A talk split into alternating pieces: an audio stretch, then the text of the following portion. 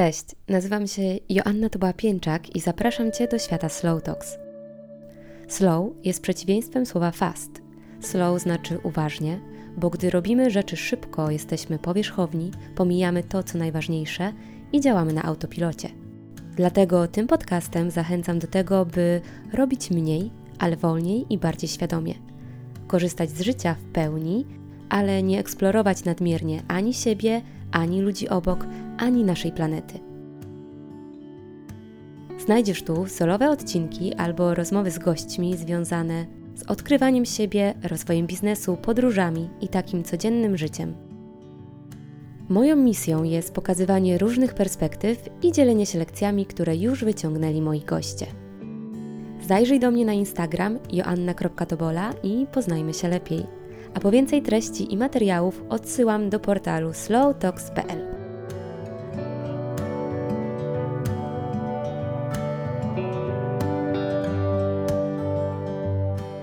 Instagram już od dawna przestał być przestrzenią jedynie dla influencerów do dzielenia się swoją codziennością, a jest już wręcz obowiązkowym miejscem do budowania marki osobistej i prowadzenia biznesu, szczególnie tego online. Poza tym, coraz więcej osób myśli o niezależności i budowaniu swojej własnej marki w oparciu o wiedzę i doświadczenie, a w tym również bardzo przydatne okazują się odpowiednio prowadzone social media. W związku z tym rodzi się pytanie o to, jak skutecznie działać w social mediach, by te działania miały przełożenie na sukces. No i o tym właśnie porozmawiam z Adrianą Hirsch, która zawodowo uczy, jak skutecznie działać na Instagramie i jak kręcić wciągające wideo, a dzięki temu zarabiać na budowanej marce osobistej. Ada dotychczas przeszkoliła już 1300 osób i stworzyła kilka kursów online. Cześć, dzień dobry, Ada. Cześć, dzień dobry. Dziękuję bardzo za zaproszenie i, i za przedstawienie mnie piękne. A ja się bardzo cieszę, że pogadamy właśnie o takich biznesowych aspektach działania w social mediach i nie ukrywam, że ja będę się bardzo bardziej przysłuchiwać tej rozmowie, bo mimo, że w social mediach działam już od kilku lat, to śledząc Twój profil, często zdarzy mi się, że takie wiesz, ziarenko wpadnie do mojej głowy i pomyślę sobie, a dobra, fajnie, to jest dobry kierunek, dzięki Ada za wskazówkę, więc będę chciała od Ciebie wyciągnąć trochę takich wskazówek i dla mnie, i dla słuchaczy tego odcinka. Cieszę się bardzo, że nawet taki wyjadacz jak ty coś u mnie e, znajduje. No, myślę, że zawsze ta przestrzeń na naukę jest i chciałabym zacząć od czegoś, co przeczytałam e, u ciebie na Instagramie. I ty mówisz o tym, że wychodzisz z założenia, że w internecie znajdzie się miejsce dla każdego, tylko właśnie trzeba wiedzieć, jak się do tego zabrać. No i ja teraz stawiam pytanie, jak się do tego zabrać? Cieszę się, że zaczynamy od konkretów. I gdybym miała na to pytanie odpowiedzieć, to chyba podzieliłabym te działania, slash takie rzeczy, nad którymi warto się zastanowić, na e, trzy kategorie. E, pierwsza to by było takie rozkminienie i zastanowienie się nad tym, jak w ogóle działa Instagram w kontekście użytkowników, w ogóle po co ludzie tu są, czego szukają, e, do kogo my chcielibyśmy kierować nasze treści, jakie ludzie mogą mieć na przykład problemy, które możemy rozwiązywać mm, lub potrzeby, które możemy spełniać.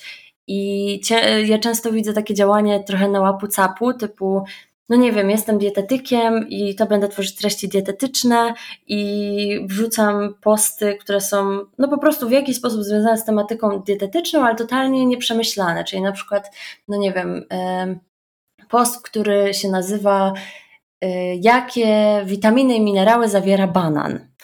No i fajnie, tylko że czy tak naprawdę, jak sobie mamy kogoś, kto na przykład chce się odchudzić albo żyć zdrowo, czy on jest zainteresowany tym, jakie minerały i witaminy zawiera banan. No niekoniecznie, a nawet jeżeli by był, to by sobie to wygooglował, więc trochę podejść do tego tak głębiej, zastanowić się, czego ludzie tak naprawdę będą e, od nas potrzebować.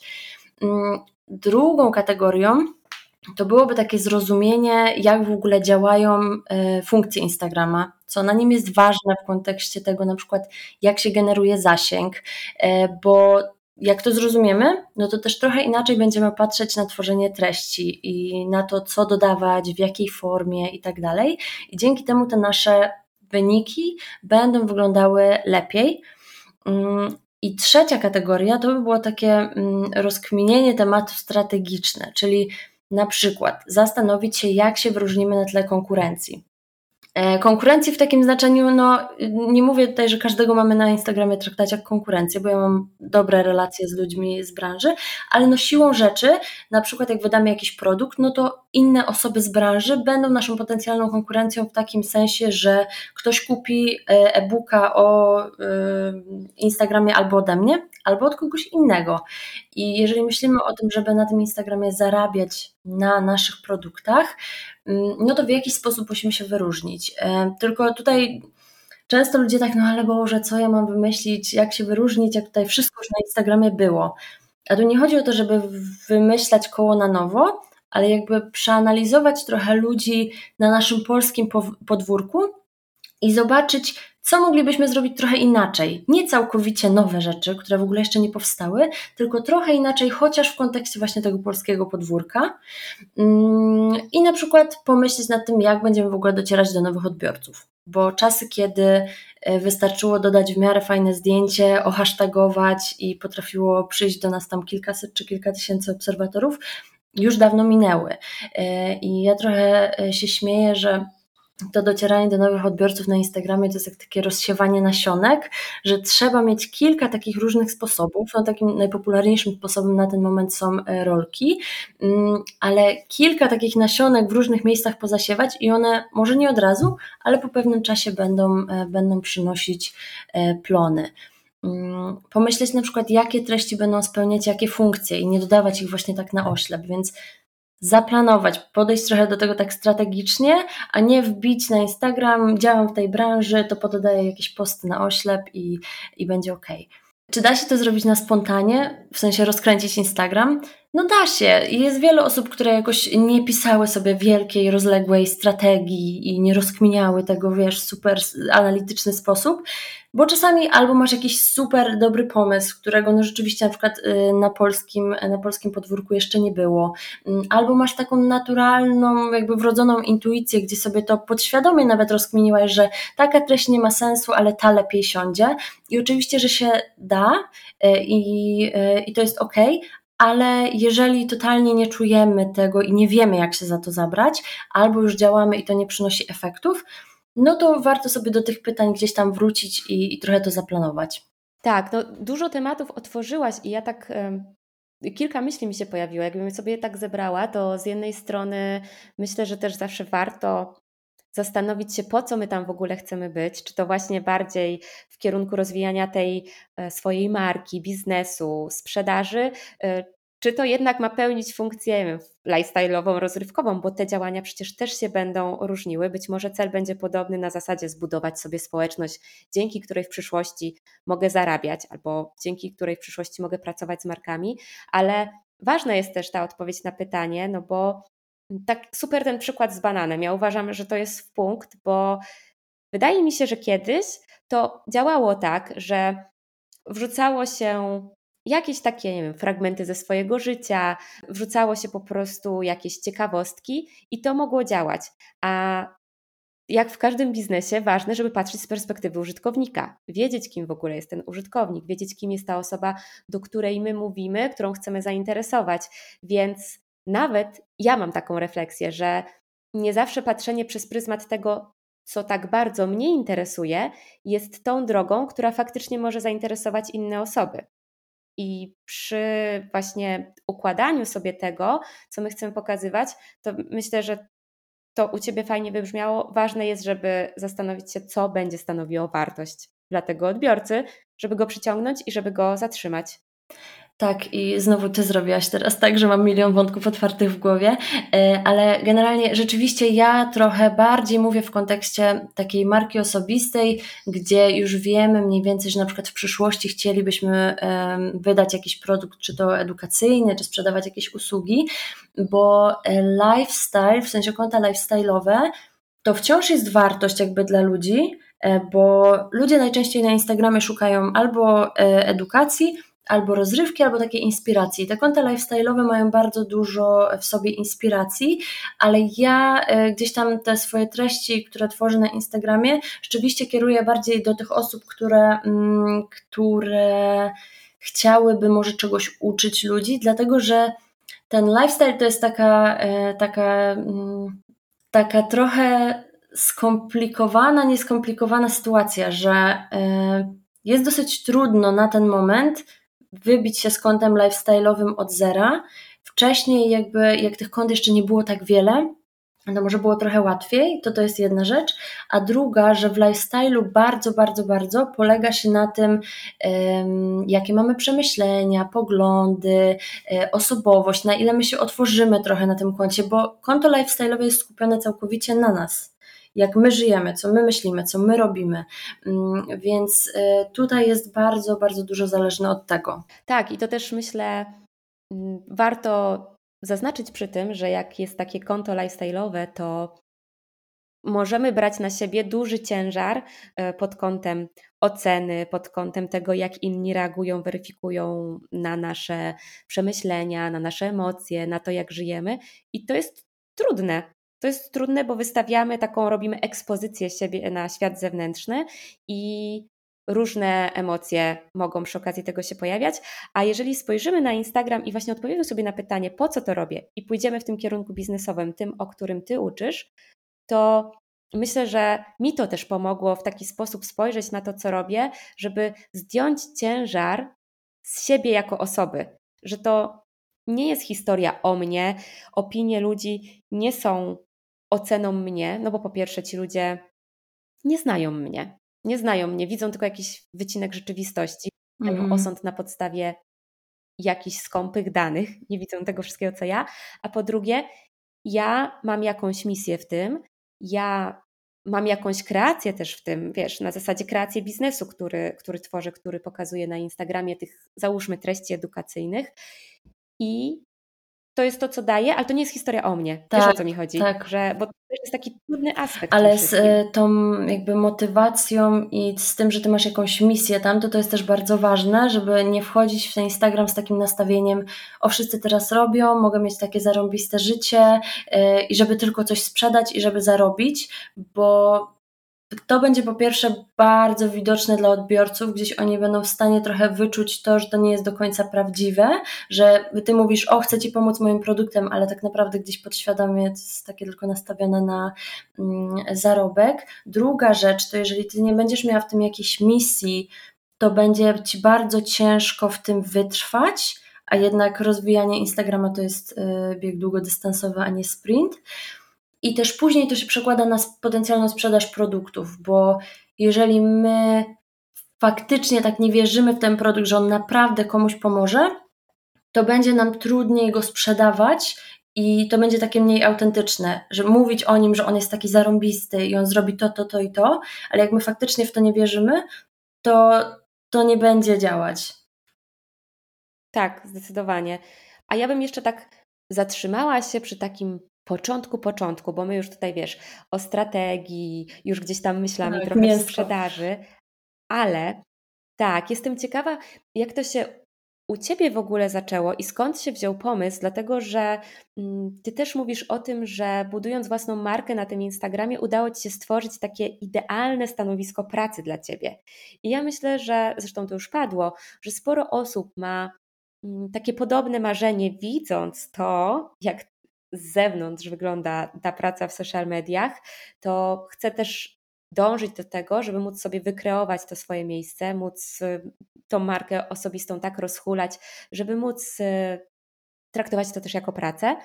No ale zanim jeszcze przejdzie się do tych wszystkich strategii, do działania, no to pojawia się to takie odwieczne pytanie, skąd wziąć pomysł? I ja to pytanie zadaję Ci w takim kontekście, jak to u Ciebie się zaczęło i może Ty masz jakieś przemyślenia, które mogłyby pomóc słuchaczom, słuchaczkom, jak w ogóle znaleźć tą u swoją misję? To było bardzo przypadkiem, w sensie w social mediach wylądowałam bardzo przypadkiem.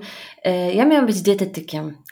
I moje pierwsze studia e, to były właśnie studia e, dietetyczne, licencjat I dociągnęłam te trzy lata do końca, ale już gdzieś w połowie wiedziałam, że to totalnie nie jest dla mnie, że mi brakuje jakiejś takiej e, kreatywności, że może wtedy jeszcze nie, nie rozważałam tego w kategoriach, że będę dietetykiem online, więc miałam taką wizję, że siedzenie w gabinecie z klientem, no jakby no, nie do końca.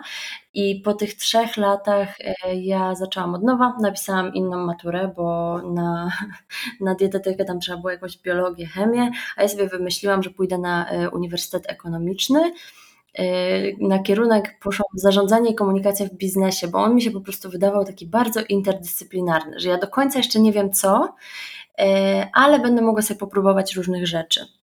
I no to był drugi licencjat. Ja byłam starsza od wszystkich i miałam taką presję, że no muszę zacząć już rozkminiać, co ja z tym bym chciała zrobić, więc Trafiłam wtedy na wolontariat. E, właśnie e, opiekowałam się social mediami e, jednej z organizacji, które działały gdzieś tam w, w, też w środowisku uniwersyteckim. Tylko dlatego, że ja mniej więcej czułam, że wiem, jak robić grafiki, gdzieś tam się bawiłam już w Photoshopie i miałam lekkie pióro. No i ja nie mówiłam, dobra, na wolontariat that's enough e, i, e, i działamy. I wtedy po trzech czy czterech miesiącach oni mi zaproponowali pozycję płatną, już taką z szerszym zakresem obowiązków mm, i skorzystałam po prostu z tego, że ja wtedy byłam jeszcze na studiach dziennych, w to się trochę wkręciłam i mówię, ok, jak już mam tą jedną rzecz CV, to popróbuję poaplikować do różnych innych marek freelancersko też, e, też, żeby dla nich robić social media. E, no i tak sobie działałam przez praktycznie całe moje studia, przez trzy lata e, i miałam kilka marek pod swoimi skrzydłami. Gdzieś tam też po drodze pracowałam w influencer marketingu, w branży kosmetycznej i, i jakieś tam takie małe prace typu asystentka w dziale marketingu. Po prostu chciałam popróbować różnych rzeczy i te social media to było to, czułam, że to jest to, ale coś mi tam nie grało. I tym czymś było to, że ja się strasznie dusiłam w takich bardzo określonych e, zadaniach, bo to też zależy od, od pracy i od stanowiska i od szefa, ale było wiele takich sytuacji, gdzie ktoś mi mówi, chce to mieć zrobione tak i koniec, a ja już gdzieś tam mając to doświadczenie wiedziałam, że to nie ma sensu. Że jakby ja robię robotę, która y, nie przyniesie efektów i która jest bez sensu i gdzieś tam się na to frustrowałam. Mm, też w tym influencer marketingu spróbowałam pracy te, takiej ośmiogodzinnej w biurze i to też mnie strasznie gdzieś tam drażniło, bo to było takie wyrabianie du godzin, że zrobiłam moją pracę w 4-5 godzin, a musiałam tam siedzieć te 8. I było kilka takich rzeczy, które czułam, że brakuje mi tej przestrzeni na kreatywność, na podejmowanie własnych decyzji, na wymyślanie nowych rzeczy bo nie każdy po prostu e, tego chciał.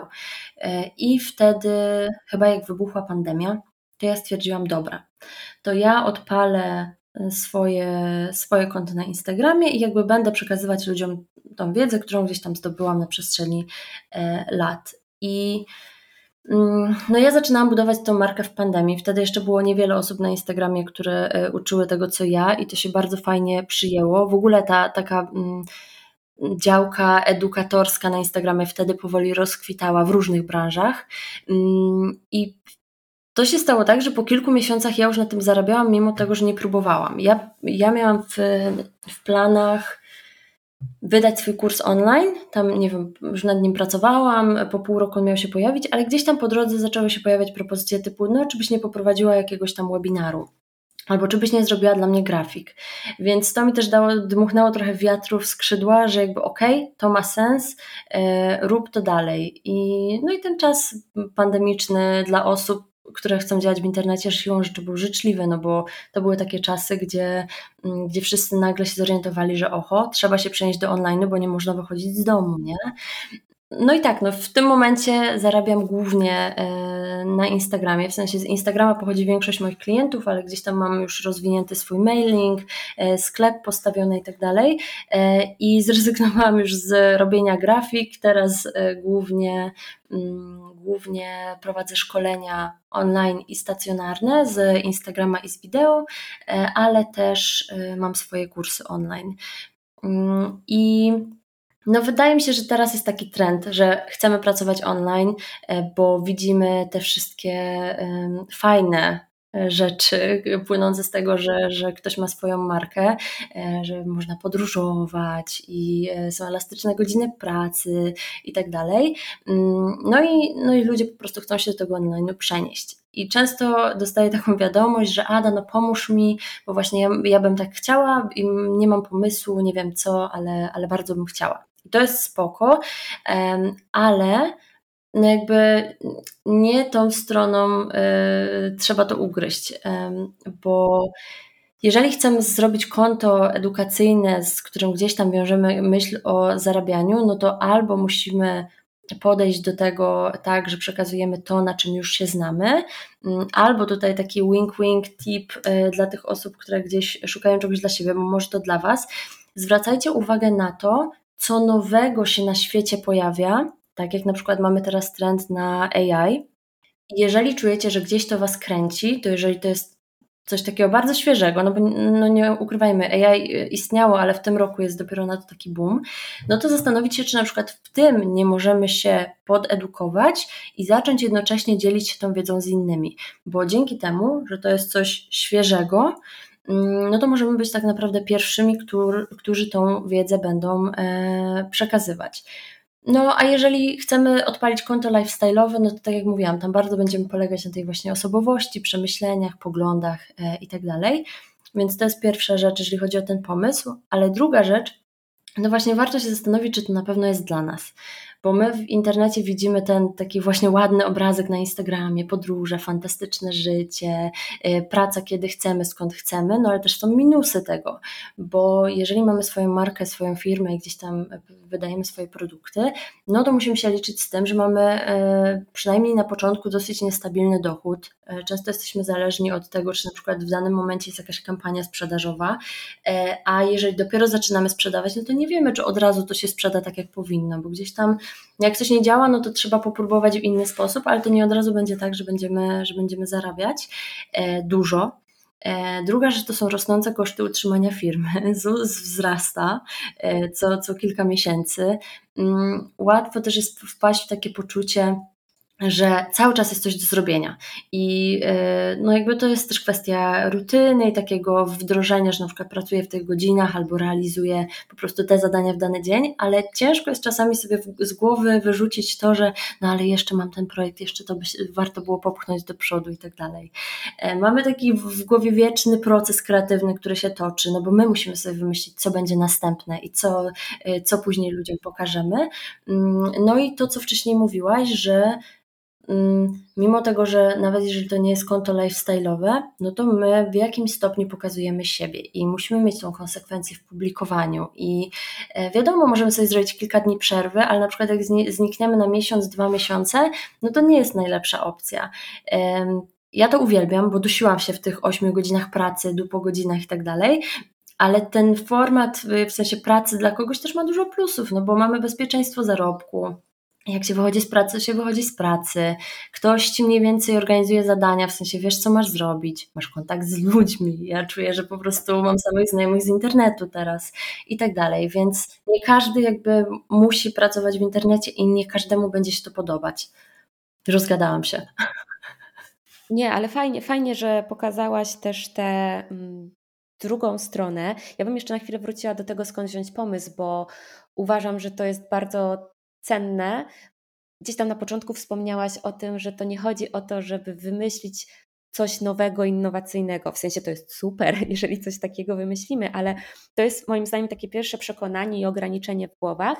Mam wrażenie, że ja kiedyś też e, się z nim mierzyłam, że się zastanawiamy, czego jeszcze na tym świecie nie ma i co my możemy dać temu światu. I zamiast wziąć to, co jest i zastanowić się, jak to możemy zrobić po naszemu.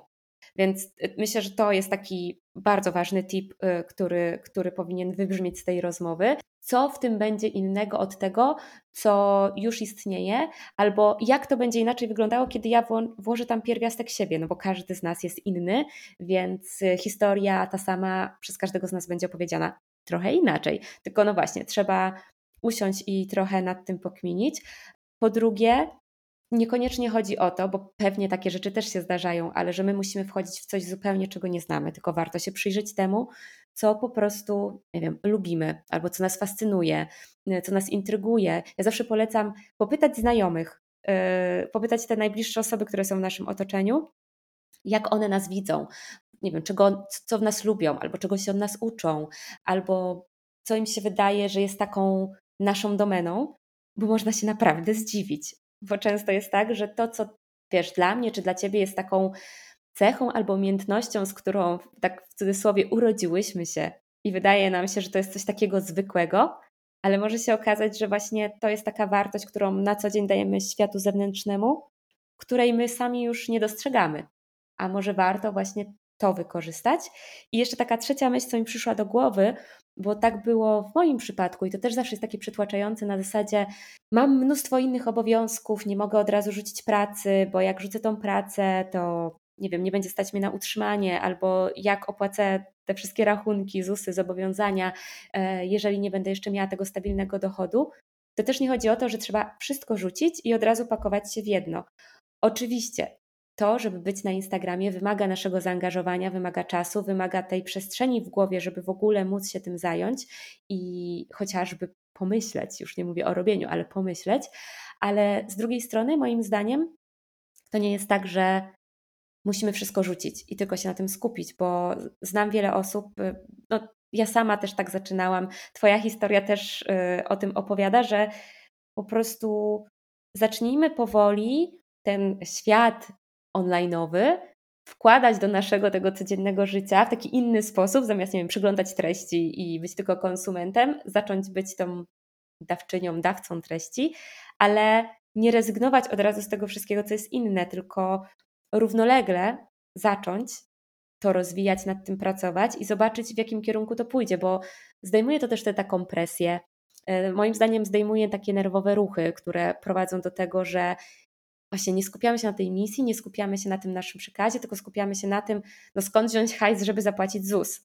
I, I tak chciałam, żeby to też po prostu wybrzmiało, że to nie musi być od razu taka lawina decyzji i stawianie wszystkiego na jedną kartę, tylko można zacząć od małych kroków i powoli tak reorganizować w jakiś sposób swoje życie, że nie wiem, coraz większy kawałek będzie stanowić ten, to nasze działanie w online i dać sobie przestrzeń na eksperymentowanie, testowanie, szukanie tej swojej drogi, próbowanie nowych rzeczy, niż od razu zawierzać temu, że ok, to ja teraz to wchodzę na maksa, no i trzymajcie kciuki, żeby wszystko było ok, bo wtedy no, dużą presję na siebie nakładamy. Zgadzam się totalnie i też to często zauważam, że e, szczególnie osoby, które gdzieś tam zaczynają z Instagramem e, równolegle na boku do tego, co, co robią na co dzień, e, to że one właśnie tak chomikują i zbierają ten content, żeby w końcu wejść na Instagram tak na całego, że wiesz, że będą publikować pięć razy w tygodniu. A to nie tędy droga, najlepiej zacząć działać od razu, bo lepiej jak zaczniecie trzy miesiące wcześniej i będziecie dodawać sobie po dwa posty niż jak te trzy miesiące zmarnujecie na zbieranie, żeby później wejść właśnie tak na 100%, bo mm, fajnie, w idealnym świecie no super by było, gdyby ktoś publikował 5-7 razy y, w tygodniu, ale to, na to mogą sobie pozwolić osoby, dla których to już jest praca, główna praca. Mm, a jeżeli wy to rozwijacie na boku, to nie marnujcie czasu, tylko zacznijcie już coś wrzucać i już tą swoją obecność w sieci e, budować. No bo tak jak mówiłam, to jest bieg długodystansowy. To nie jest tak, że przyciśniecie teraz przez miesiąc i to wybuchnie tak samo, jakby na przykład wybuchło, robiąc to trochę wolniej mm, w ciągu, nie wiem, pół roku. E, ale wracając jeszcze do tej myśli, że z pomysłowej, e, to na Instagramie jest, w internecie w ogóle jest już w cudzysłowie e, wszystko i magia marki osobistej polega na tym, że nawet jak będziemy mieć 20 specjalistów z danej dziedziny, to wy się zastanówcie, na pewno na Instagramie obserwujecie mniej więcej, jakby w danej tematyce często jest tak, że obserwujemy kilka kont. I wśród tych kilku kont lubimy wszystkie, ale mamy na przykład takie swoje jedno, dwa ulubione. I zawsze znajdzie się osoba, która będzie wolała kupić od Was, bo na przykład czuję do Was większą sympatię, bo Wy macie taką osobowość, a nie inną, bo wypowiadacie się w taki sposób, który komuś, y, komuś odpowiada. To jest trochę tak jak w normalnym życiu, że po prostu albo mamy z kimś vibe, albo nie mamy. I Szczególnie w dzisiejszych czasach ta liczba follow już się tak bardzo nie liczy. W sensie ludzie zaczynają dostrzegać ten, tą wartość i autorytet nawet w mniejszych, w mniejszych kontach, bo wiedzą, że to nie jest wyznacznik tego, jaka będzie, jaka będzie jakość, jaka będzie wartość, więc totalnie bym się mm, tym nie przejmowała. A to tu fajną rzecz e, otworzyłaś i od razu bym o to zapytała, jak to jest z tymi wyobrażeniami o, tej, o tych zarobkach na Instagramie. I właśnie ile trzeba mieć obserwatorów, by zarabiać? Bo to też jest ciekawy mit, który funkcjonuje. Tak, to jest jedno z najczęstszych szkodliwych przekonań e, właśnie na Instagramie, że ktoś czeka właśnie, że no jak będę miała 5000 obserwatorów, to już wtedy mogę wydać produkt, bo to jest ok i takie akceptowalne. I wtedy jak będę miała to 5000, to na pewno sprzeda się coś tam, bo jak będę miała 500 osób, to, to pewnie się nie sprzeda, ale jak 5000 to się sprzeda. No ale jak już wiemy, że ta liczba followersów nie ma aż takiego znaczenia w kontekście tego, czy że, ktoś nie kupi od nas, bo mamy za mało follow, e, no to musimy zdać sobie sprawę, że liczy się trochę coś innego. Są i konta, które mają, no nie wiem, 100 obserwatorów i już sprzedają, ale to, co jest ważne, to żeby właśnie te osoby, które nas obserwują, e, to nie były przypadkowe osoby, tylko takie, które są tam z odpowiednich powodów. E, I tutaj teraz, no to jak to zrobić, żeby to były odpowiednie osoby? Zacznę od tego, czego nie robić.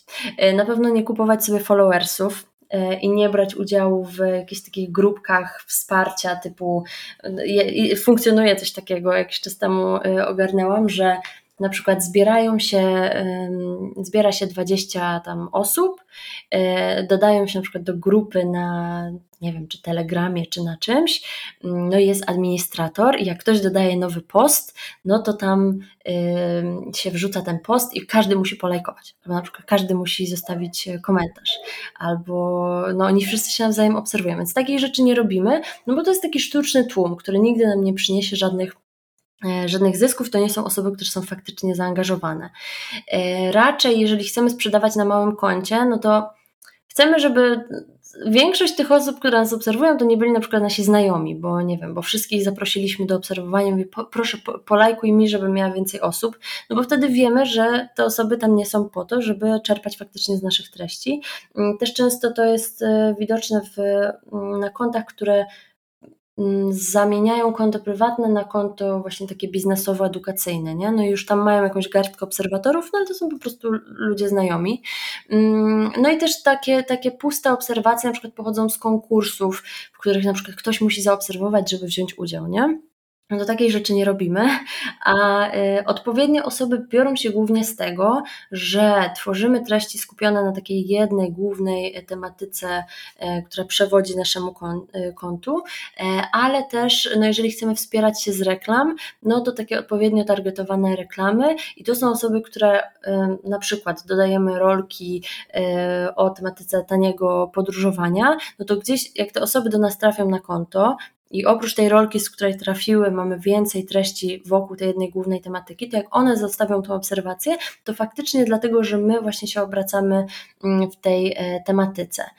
To, co jest jeszcze ważne, żeby sprzedawać na, e, na małym koncie, to zadbanie o to, jakie treści my publikujemy i po co je publikujemy. I tutaj właśnie zawsze odsyłam do lejka sprzedażowego, e, który mm, ma za zadanie przeprowadzić taką osobę, która totalnie o nas nie wie nic, do momentu, w którym ona nas e, zna i chętnie od nas kupuje. I ten lejek sprzedażowy to jest, e, jakby teraz nie mogę Wam pokazać, to Wam opowiem. Można to, mm, można to przedstawić w takiej formie, że mamy kilka kategorii treści, które spełniają różne funkcje. I ta pierwsza kategoria to będą e, treści, które sprawiają, że ludzie o nas się dowiadują czyli to docieranie do nowych odbiorców, czyli na przykład e, rolki, reklamy, e, odpowiednie, e, odpowiednio zhashtagowane treści, posty, które ludzie udostępniają i tak dalej. Czyli wszystkie sposoby, dzięki którym docieramy do nowych osób. Druga kategoria to na przykład będzie, będą treści, dzięki którym ludzie nas e, poznają i zaczynają lubić, e, czyli to mogą być zarówno trochę treści mm, prywatne, dzięki którym poznają nas jako osobę, ale też takie treści, dzięki którym my rozwiązujemy problemy tych ludzi. Kolejną, e, kolejną kategorią byłyby takie treści, które, dzięki którym ludzie nam zaczynają ufać, czyli które budują takie zaufanie do tego, że ten produkt zadziała. Czyli to mogą być na przykład opinie, nasze doświadczenie, nasza historia, nasze wyniki e, i tak dalej. Wszystko to, co przekona ich, że ok, jakby ona na przykład zna się na rzeczy. No i ostatnią fazą to będzie już ten zakup. E, I ważne jest to, że w tym lejku sprzedażowym, jak mamy te różne kategorie, one wszystkie dzieją się jednocześnie. E, żeby nie było tak, że na przykład przez miesiąc dodajemy tylko treści, które są nakierowane na zdobywanie nowych odbiorców, potem przez miesiąc na, na to, żeby nas poznali, a potem przez miesiąc na to, żeby nam zaufali. No bo mamy na profilu ludzi, którzy trafili do nas w różnym momencie i są na różnych etapach jakby mm, zapoznawania się z naszą marką. Więc mamy ludzi, którzy już są z nami od y, trzech miesięcy, już są prawie gotowi do zakupu, więc musimy zadbać trochę o, o, tą, y, o ten kolejny poziom lejka, gdzie e, oni nam zaczynają bardziej ufać i przekonywać się do produktu, ale mamy też osoby, które trafiły do nas dopiero teraz, więc musimy ich przeprowadzić za rękę przez te wszystkie mm, kategorie. E, no i to już wcześniej mówiłam, że żeby też sprzedać w ogóle, nie, niezależnie od tego, jakie to jest, jakie to jest konto, to żeby mm, właśnie z odpowiednich pobudek ten produkt stworzyć, żeby to nie było tylko takie nastawienie ok, to się sprzeda, tylko stworzyłam zarąbisty produkt, który pomoże innym, e, innym ludziom, bo też tak no, autentycznie będziemy, będziemy to e, komunikować.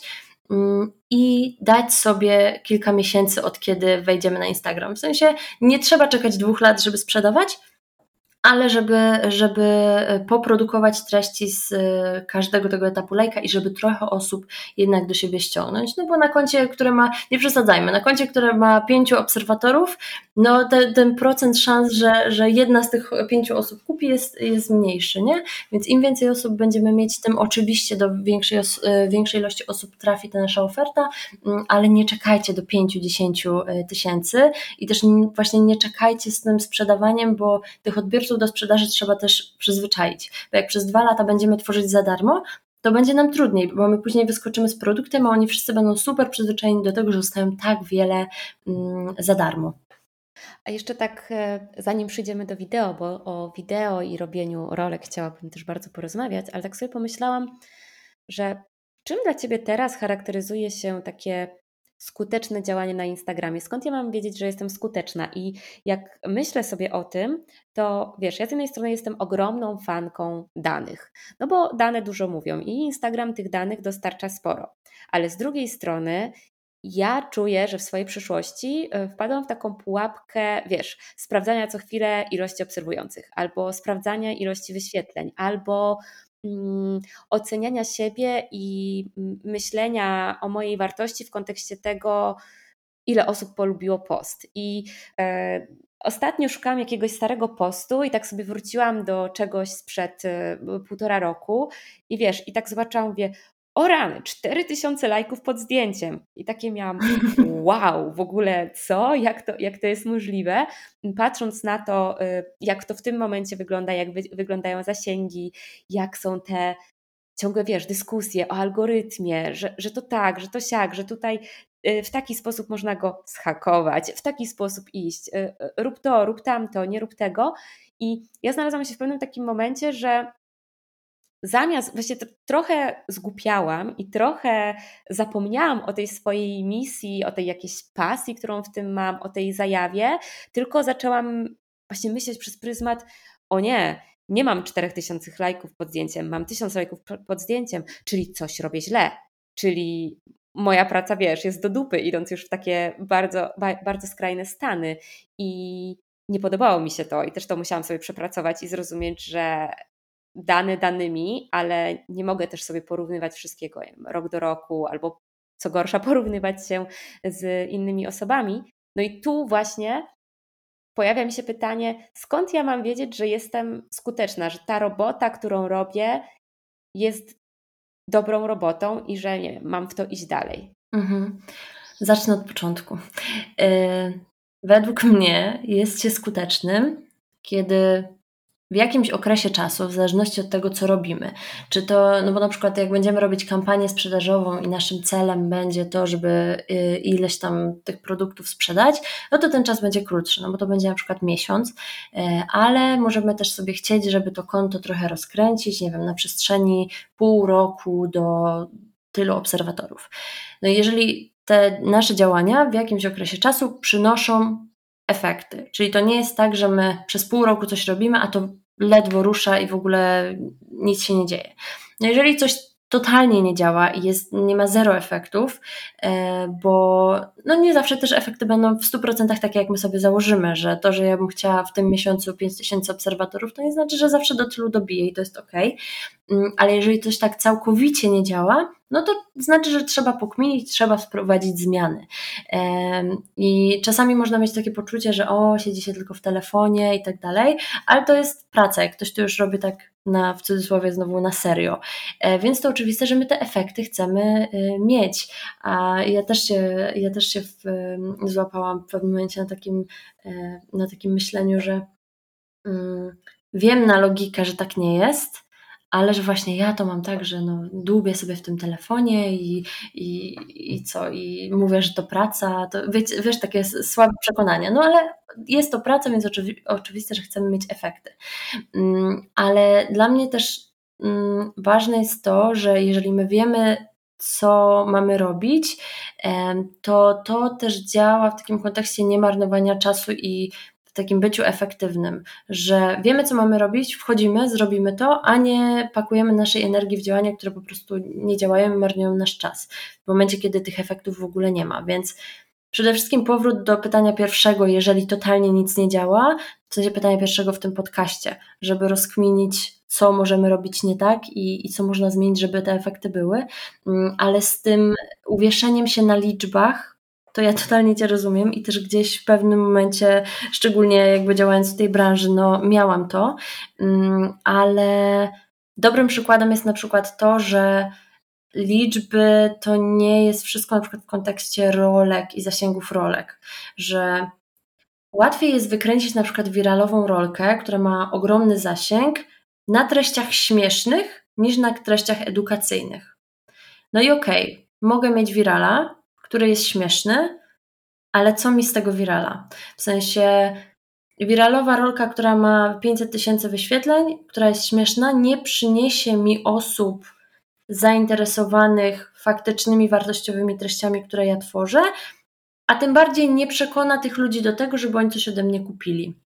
I to widać bardzo na przykład na konwersji z wyświetleń do obserwatorów, że dużo więcej osób do mnie przychodzi i zostaje po takich e, treściach trochę mniej zasięgowych, ale bardziej wartościowych, niż po takich, które są właśnie śmieszkami. No bo tam jest zasięg, ale co? No przeglądasz śmieszne rolki i się zatrzymasz na jakiejś śmiesznej, no i może się zaśmiejesz, zostawisz serduszko, ale czy masz coś takiego, że o Boże, muszę wejść na profil tej osoby i zobaczyć, ile ona innych śmiesznych rolek wyprodukowała?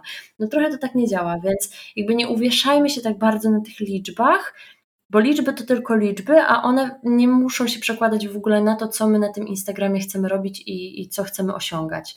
I też, no, te czasy na tym Instagramie teraz są takie, że ok, mamy rolki i dzięki rolkom naprawdę można fajnie docierać do nowych odbiorców, ale jednocześnie, jak ktoś tworzy rolki od początku rolek w Polsce, to wie, że na początku dużo łatwiej było dobre zasięgi. A to dlatego, że e, ludzie wtedy e, oswajali się dopiero z tym formatem i nie do końca czuli się komfortowo tworząc, ale wszyscy przeglądali, więc było niewiele osób, które tworzyły, dużo osób, które przeglądały, więc te zasięgi po prostu przechodziły e, łatwiej. A teraz wszyscy robią rolki, więc choćby każda nasza rolka była najlepsza na świecie, mm, to, to będzie ciężko, żeby każda rolka miała duży zasięg, bo po prostu no tak się nie da, to jakby jest, jest niemożliwe. To, co my możemy robić, to gdzieś tam przestrzegać jakieś um, nie tyle co zasad, co wskazówek, e, zrozumieć ten format rolek i, um, dzięki temu te szanse na, na duże zasięgi będą dużo, e, dużo większe. Bardzo fajnie y, rozmawia mi się z Tobą, bo wywołałaś właśnie kolejny temat, który chciałam rozpocząć. Ja tylko jeszcze taka mi refleksja przyszła, że to jest mój sposób, nie wiem, jeżeli, jeżeli Ty masz inny tutaj znać, ale żeby nie skupiać się na tym, co się tworzy jako takich jednorazowe strzały, które decydują o tym, jacy jesteśmy, że to często jest właśnie też to, na czym, o czym wspominałeś na początku, że to jest strategia, że to są, to jest ten maraton, w długim terminie jest to rozłożone, że mm, to nie jest tak, że wpadnę na jakiś pomysł, udostępnię, nie wiem, post czy rolkę, nie będę zadowolona z wyników i to znaczy, że ten pomysł jest zły. Tylko po prostu potrzebna jest jakaś konsekwencja, żeby zobaczyć, czy w dłuższym czasie to będzie miało sens, czy nie, i żeby właśnie nie oceniać tych swoich efektów i swojej skuteczności, a co gorsza, samooceny na tym budować, na podstawie tylko jakiegoś jednego pojedynczego zdarzenia, bo wydaje mi się, że to, jak jesteśmy skuteczni, to jak nasza marka wygląda, to jest suma tych rzeczy, które robimy, a nie takie pojedyncze strzały. Tak, i to jest też tak na przykład z tymi rolkami, że jak mam jakąś rolkę, która słabiej siądzie, na przykład, no nie wiem, no ja średnio powinna mieć takie na najzwyklejszej rolce, nie wiem, dajmy to 20 tysięcy 20 tysięcy wyświetleń. I mam jakąś rolkę, która ma 10 tysięcy, no to łatwo jest się zafiksować na tym, że o Boże, za mało wyświetleń, że miało tyle osób zobaczyć, ale skupmy się na tym, że te 10 tysięcy to jest bardzo dużo osób zobaczyło tą rolkę i doszedł do nich ten komunikat, jakby to coś im zrobiło w głowie. E, więc zamiast się skupiać na tym, że ta szklanka jest do połowy pusta, to zauważmy, że ona jest do połowy pełna. Mi bardzo pomogło takie spojrzenie, które mój Tomek e, kiedyś mi pokazał, że mówi: Wyobraź sobie, że masz swój sklep i wchodzi albo robisz jakąś akcję na ulicy i widzi ją w ciągu 24 godzin właśnie 10 tysięcy osób. Albo właśnie, że do Twojego sklepu e, miało okazję wejść te 10 tysięcy osób. Nawet nie 10 tysięcy, już tysiąc robi po prostu, wiesz, e, rozwala głowę, żeby też tą perspektywę sobie e, zmieniać i przekładać na to, mm, jak byśmy zareagowali, jeżeli właśnie tysiąc osób by spojrzało na nas, wiesz, swoim wzrokiem. Na realnych. Chwilę. Tak, realnych, a, a nie tylko te cyferki, bo no, to trochę rozmywa nasze postrzeganie, no tym bardziej jeżeli widzimy, że wiesz, śmieszna rolka wykręciła tak, milion zasięgu, tak. a my tutaj tworzyliśmy coś, nie wiem, przez dwa dni i efekt nie jest taki, jaki zakładaliśmy. Ale dobra, to słuchaj, jakby tak przechodząc do e, tej wisienki na torcie, do tych wideo, które, do tych rolek, które już tak nieraz e, tutaj wywołałyśmy, no bo jesteśmy jednak w takim momencie, że no wideo rządzi i, i te rolki są wciąż tym czymś, co, co, co jest rekomendowane, co się sprawdza. Jakie ty masz wskazówki na to, żeby kręcić wciągające wideo, które możesz zdradzić, no bo jakby trzymaj też dla siebie część sekretów. No, Generalnie to wciągające wideo to oczywiście w rolkach, e, ale też na przykład jeżeli nauczymy się tworzyć e, fajne filmy, no to możemy je wykorzystywać nie tylko w rolkach, ale też w Instastory, żeby dodać trochę różnorodności, mm, w reklamach wideo, które zazwyczaj są e, bardziej skuteczne niż reklamy statyczne, albo na przykład tworzyć fajniejsze materiały do współpracy, więc e, te, te skille związane z wideo e, naprawdę w tym momencie to jest coś, w co warto zainwestować swój czas. No i oczywiście, patrząc już teraz na rolki, no chcemy, żeby ten odbiorca zobaczył tą rolkę, ale nie tylko ją zobaczył, ale najlepiej obejrzał ją do końca. No bo najważniejsze jest to y, dla Instagrama, dla statystyk i tak dalej, mm, ile czasu ktoś spędził na danej rolce. Y, czyli może ją obejrzeć do połowy, może ją obejrzeć do końca, ale może ją obejrzeć też kilka razy. I to, co będzie miało wpływ na to, że mm, ta uwaga będzie skupiona na nas trochę dłużej, e, to przede wszystkim no, te skille montażowe i takie nadawanie temu, temu wideo dynamiki.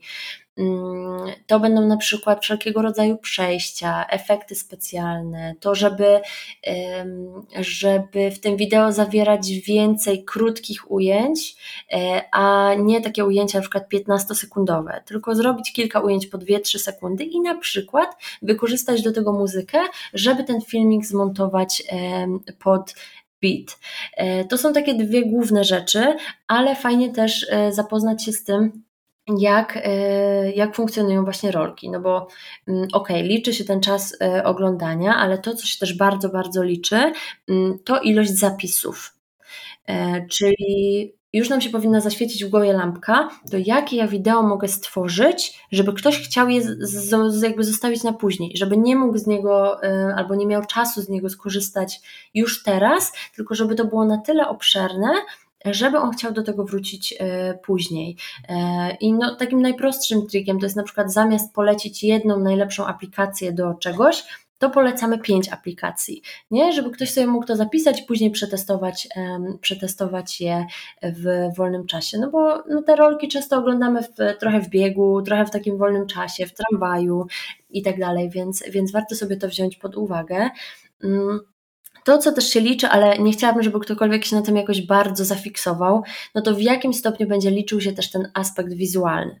Czyli to mamy, jaki mamy kadr, jakie mamy oświetlenie, jaka jest jakość tego wideo. E, I tutaj zaznaczę, bo część osób tego nie wie, że jak nagrywamy rolki, to nie nagrywajcie ich przez Instagram. Zawsze nagrywajcie je aparatem w telefonie, bo wtedy ta jakość będzie, będzie lepsza. I ten aspekt wizualny no oczywiście będzie miał wpływ, no bo fajniej nam się ogląda coś, co wygląda ładnie, mm, ale też Wystarczy, że zamiast na zagraconej y, komodzie bibelotami w naszym domu rodzinnym nagramy rolkę na białej ścianie, czy tam po prostu na jednokolorowej ścianie i obok nas może stać jakiś kwiat. To nie jest coś, co musimy mm, mega jakoś robić, taką wiecie, pinterestową scenę dla siebie. To, co też się w rolkach liczy, to na przykład to, żeby ta rolka nie była za długa, bo oczywiście możemy wykorzystywać te triki na utrzymanie uwagi odbiorcy, typu właśnie dynamika, muzyka, przejścia i tak dalej, mm, ale e, no, im dłuższe to wideo, tym trudniej będzie tego kogoś przetrzymać do końca, dlatego te 90 sekund w rolce to jest limit, a nie cel i staramy się w tej rolce wyciągnąć esencję tego, co my chcemy przekazać i jeżeli mamy więcej do powiedzenia, to na przykład robimy to w opisie pod rolką albo dzielimy te rolki na, na kilka e, części, jakąś serię tworzymy. No i dużo oczywiście też będzie zależało od tematu, bo te wszystkie rzeczy to jest taki, taki brokat na, e, na, na torcie, e, a jeżeli po prostu samo mięsko, ten sam temat nie będzie chwytliwy, no to nawet jeżeli my zrobimy milion przejść, to ludzie po prostu tego nie będą, nie będą oglądać. E, wydaje się to być przerażające dla kogoś, kto jeszcze nigdy nie, nie kręcił się w wideo, ale serio, jak się przeklikamy przez te aplikacje do edycji wideo kilka razy, to to jest bardzo, bardzo e, intuicyjne, więc ten pierwszy krok jest najtrudniejszy, a warto mm, się tego nauczyć, dlatego że fajne wideo będzie nam mm, pomagało z docieraniem z tym naszym komunikatem do odbiorców. E, mamy bardzo tą słabą zdolność do skupiania uwagi na jednej rzeczy, szczególnie na Instagramie, gdzie jest wieczne scrollowanie i ten palec lata w górę i w dół.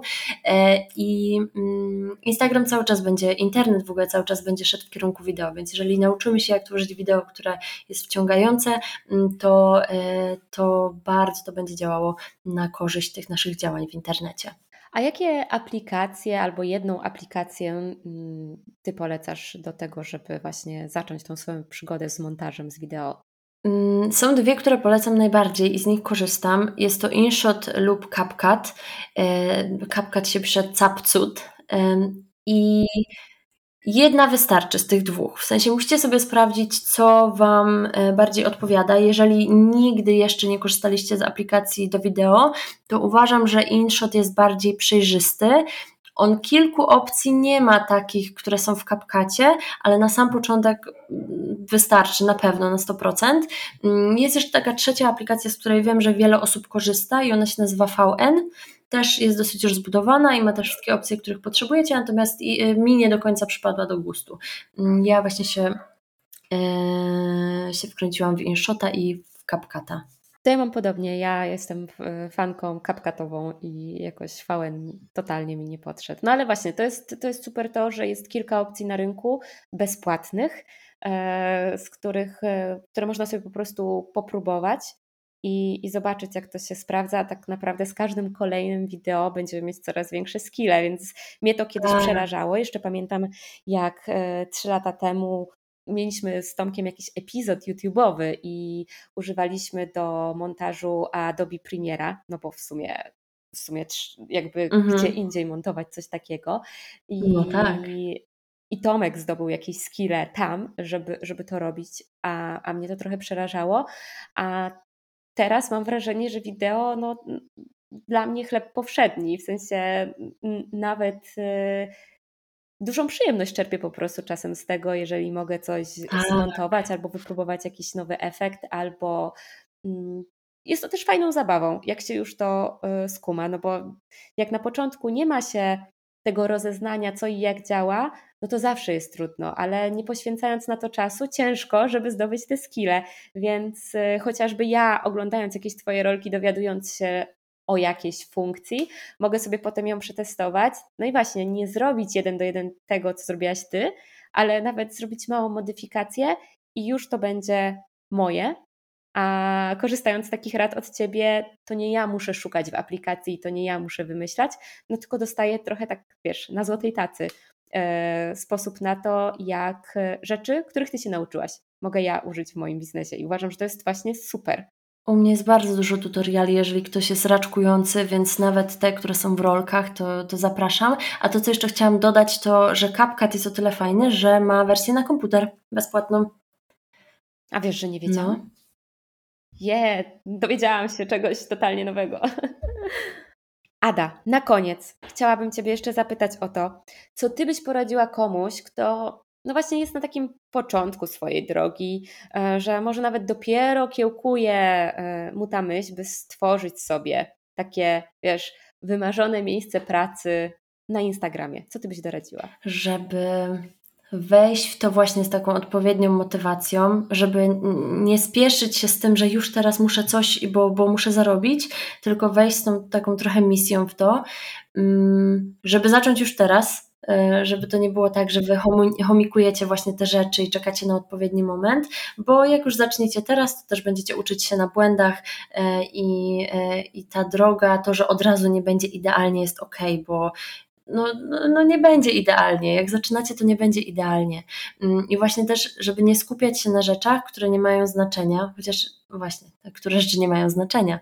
E, na przykład to, co często widzę, to, że ktoś się uczepia na początku bardzo tego, żeby zgłosić się do grafika i mieć profesjonalny branding i jakie logo ja mam mieć. A to w ogóle na Instagramie jakby, okej, okay, te treści muszą być w miarę spójne, w sensie powinny być w miarę spójne i takie przyjazne dla oka, ale to nie jest tak, że musicie od razu do grafika iść i całą identyfikację wizualną. Ja teraz jestem przykładem, że mm, po trzech latach ponad w internecie dopiero mam zrobioną identyfikację u grafika, wcześniej wszystko robiłam sama.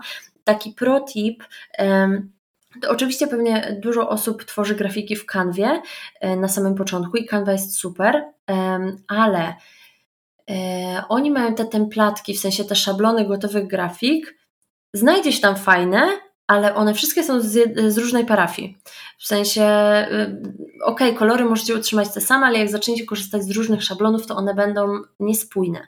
A to, co ja ostatnio wykminiłam, to że jak sobie wejdziecie na Etsy, etsy.com e, i wpiszecie na przykład e, Instagram templates albo jak to było e, Instagram bundle, to mm, wyskoczą Wam takie duże paczki, powiedzmy 200, 300, 400 grafik i na Instastory, i na, i na posty, mm, które są w jednym stylu. I one są na różne okazje, na różną ilość tekstu, y, z, ze zdjęciem, bez zdjęcia, i to są szablony do kanwy. Czyli wy jakby kupujecie sobie paczkę, kilkuset grafik za naprawdę śmieszne pieniądze, bo te ceny się wahają od tam 20 do 150 zł, w zależności od tego, jaka paczka, mm, ale to jest naprawdę mało za tyle grafik, które dostajecie i to jest na sam początek wystarczająco. Wiadomo, że fajnie by było mieć, jakby wiecie, profesjonalną identyfikację, ale to kosztuje pieniądze, które na początku lepiej zainwestować mm, w coś, e, w coś innego. E, więc nie skupiamy się na brandingu, logo, na przykład idealnym filtrze do feedu, tylko na tym, żeby zaplanować sobie strategię, czyli to jak będziemy docierać do nowych odbiorców, co i dlaczego będziemy publikować, ten lejek sprzedażowy, o którym mówiłam, i publikować kontent jak najlepszej jakości, na tyle, ile w danym momencie jesteśmy w stanie. Pamiętamy, nie będzie idealnie. Mm, a jako taki bonus, to jak już zaczniecie działać, to załóżcie sobie listę mailingową jak najszybciej. Lista mailingowa to jest, wiecie, na przykład jak dajecie jakiegoś bezpłatnego e-booka do pobrania w zamian za to, że ktoś się zapisze do Was na, mm, na mailing. Ja to bardzo polecam. Jestem naczelną ambasadorką listy mailingowej, bo lista mailingowa uratowała mi tyłek, y, jak y, po pół roku działania na Instagramie, miałam chyba 6 tysięcy obserwatorów, mm, usunięto mi konto przez przypadek chyba, nigdy się nie dowiedziałam. I to, że ja miałam 2000 osób już na liście, to wysłałam im maila, powiedziałam, jest nowe konto, taka sytuacja i tak dalej. I dzięki temu jakby ja już miałam jakby łatwiejszy start na tym nowym koncie i nie straciłam tak naprawdę kontaktu do wszystkich osób, z którymi już miałam zbudowaną jakąś tam relację. Więc naprawdę lista mailingowa jak najszybciej i też nie zwlekajcie z tym, bo często widzę, że na przykład ktoś e, tak mówi, dobra, no to zrobię to tam za miesiąc, dwa, trzy, ale to nie jest tak, że jak wy dodacie jakiegoś e-booka, to wszyscy stwierdzą, o Boże, czekam na to całe moje życie, muszę go pobrać jak najszybciej, tylko to będzie szło żmudnie. Więc zróbcie tak najszybciej, żeby już sobie tych ludzi mm, tam zbierać, bo to później też Wam będzie pomagać w sprzedaży, bo jak się dodaje treści sprzedażowe na Instagramie, to zasięg zazwyczaj trochę leci w dół, no bo są osoby, które wiedzą, że mm, no nie kupią niczego i, i koniec. Teraz albo teraz, albo w ogóle, w sensie albo nie są na to gotowi, albo po prostu nie interesuje ich ten temat na tyle, żeby to kupić, nie wyświetlają naszych treści, przez to zasięg spada, mm, więc wtedy podczas sprzedaży macie taki kanał, w którym jesteście totalnie niezależni od kaprysu Instagrama, algorytmów i tak dalej, tylko macie faktycznie kontakt do tych ludzi. Tak, ja dorzucę od siebie e, też taki plus, że mam osoby, które na przykład podjęły decyzję, że potrzebują ograniczyć swoją obecność na Instagramie z różnych powodów. Ja sama też to często robię jako konsumentka, ale są na mojej liście mailingowej, na przykład w moich newsletterach, i czasami dostaję wiadomości, że Cześć Asia, nie korzystam z Instagrama od dwóch miesięcy, ale Twoje newslettery za każdym razem czytam. Że to jest ten po prostu bliższy kontakt i też inny kontakt, żeby no, nie budować e, tej swojej nowej przyszłości e, tylko na jednym kanale, no bo chociażby Twój przykład potwierdził, że e, coś jest dzisiaj, czegoś jutro nie ma i żeby się po prostu nie ograniczać tylko do jednej rzeczy. Ada, ja Ci bardzo dziękuję, bo myślę, że bardzo dużo takich konkretów tutaj wybrzmiało i, i mam nadzieję też inspiracji dla osób, które no, są już w tych blokach startowych, ale myślą, że jeszcze muszą wykonać całą listę rzeczy, które prawdopodobnie nie są tak ważne, jak to, żeby po prostu zacząć działać. Powiedz mi proszę na koniec, gdzie Ciebie można w sieci znaleźć i czerpać więcej tej wiedzy? No, tak. Dobra. E, głównie na Instagramie e, Adrianna podkreślnik e, Hirsch. E, pewnie jeszcze gdzieś tam może w opisie odcinka wrzucisz, bo moje nazwisko jest takie, wiecie. Tak, tak, jak najbardziej. Jest też strona mhm. internetowa, ale e, no właśnie, dostałam nowy branding w zeszłym tygodniu i ta strona jest bardzo robocza, adriannahirsch.pl. A jeżeli jeszcze e, tak powiem, bo będę robić na pewno listę polecanego sprzętu, e, czy tam jakieś statywy, czy lampy, czy mikrofon na Instagramie, to też e, możecie do mnie wpadać, bo będę to wrzucać na, mm, na story. Bo też dzisiaj powiedziałyśmy, nie powiedziałyśmy sobie o sprzęcie, ale myślę, że to w, w przypadku wideo gdzieś tam ten temat będzie wracał. Tak, to myślę, że to będzie idealna rolka do zapisania, żeby móc sobie do niej później e, wracać i się tak. po prostu mm, no, inspirować tym, co podrzucisz. Bardzo, bardzo dziękuję Ci e, za Twój czas i Twoją wiedzę. Ja też dziękuję za zaproszenie. Do usłyszenia w kolejnym odcinku. Pa!